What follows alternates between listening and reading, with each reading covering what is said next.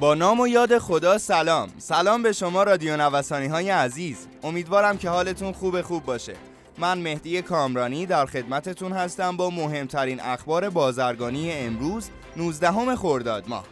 اسپانسر اخبار بازرگانی ما گروه بازرگانی جی تی جی ارائه دهنده انواع خدمات تجارت و بازرگانی هستند. همراه ما باشید. سیگنال دولتی به قیمت دلار در چهارمین روز هفته دلار به زیر مرز 24 هزار تومانی بازگشت تا انتظارات افزایشی کمرنگتر شود. علی ربیعی گفت قیمت فعلی ارز واقعی نیست و دلار بین 11 تا 17 هزار تومان قرار خواهد گرفت. به باور برخی بازیگران با تجربه بازار در صورتی که امید به لغو تحریم ها وجود نداشت مقامات دولتی به صورت چند باره وعده دلار زیر 20 هزار تومان را مطرح نمی کردند.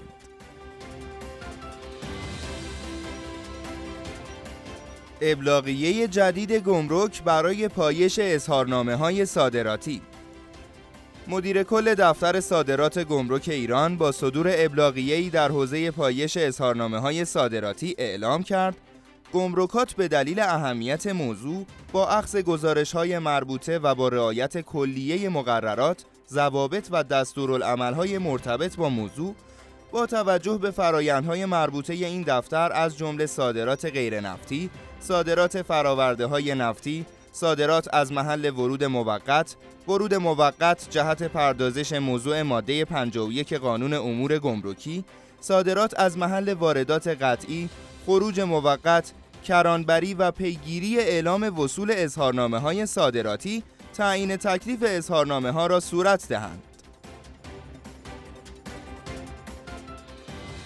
گزارش مرکز آمار ایران نشان می‌دهد تورم فصلی شاخص بهای تولید کننده در نیمه دوم سال گذشته روندی نزولی داشته است. بر اساس گزارش مذکور تورم فصلی تولید کننده در تابستان تا رقم 21.6 درصد افزایش یافته اما در ادامه در فصل پاییز به میزان 17.6 درصد رسیده و در فصل زمستان تک رقمی شده است.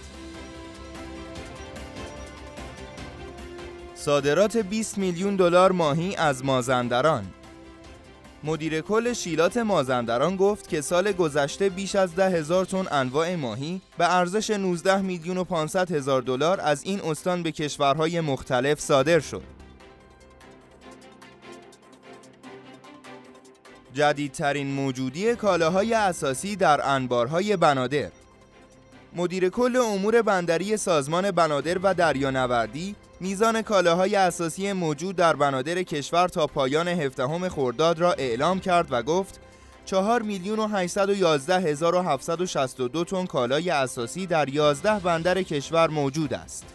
این کالاهای اساسی شامل گندم، ذرت، جو، سویا، برنج، شکر، روغن خام و دانه های روغنی است. 700 هزار تن کالای اساسی آماده خروج از بندر امام مدیر کل بنادر و دریانوردی خوزستان گفت برای بیش از 700 هزار تن کالا تمام فرایندهای گمرکی انجام شده و آماده بارگیری برای ورود به کشور است. قرار شد سازمان راهداری و حمل و نقل جاده‌ای برای کامیون‌ها فراخان عمومی داده و آنها را به بندر امام برای حمل کالای اساسی به داخل کشور سوق دهد. خرید گندم از دو میلیون تن گذشت.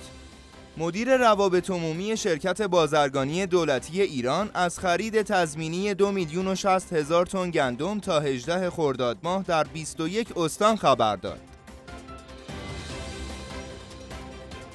سقوط دوم رمز ارزها بیت کوین پایین ترین ارزش خود در دو هفته گذشته را تجربه کرد.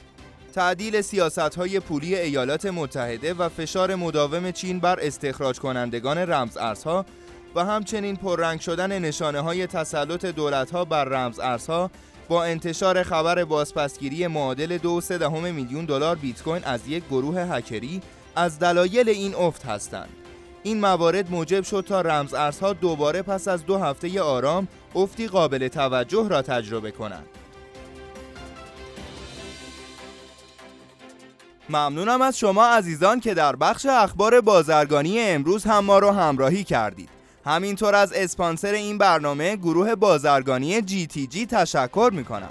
مجموعه GTG رو می‌تونید از gtg.ir دنبال کنید. تا اخبار بعدی رادیو نوسان شما رو به خدای بزرگ میسپارم. شاد و پیروز باشید. خدا نگهدار.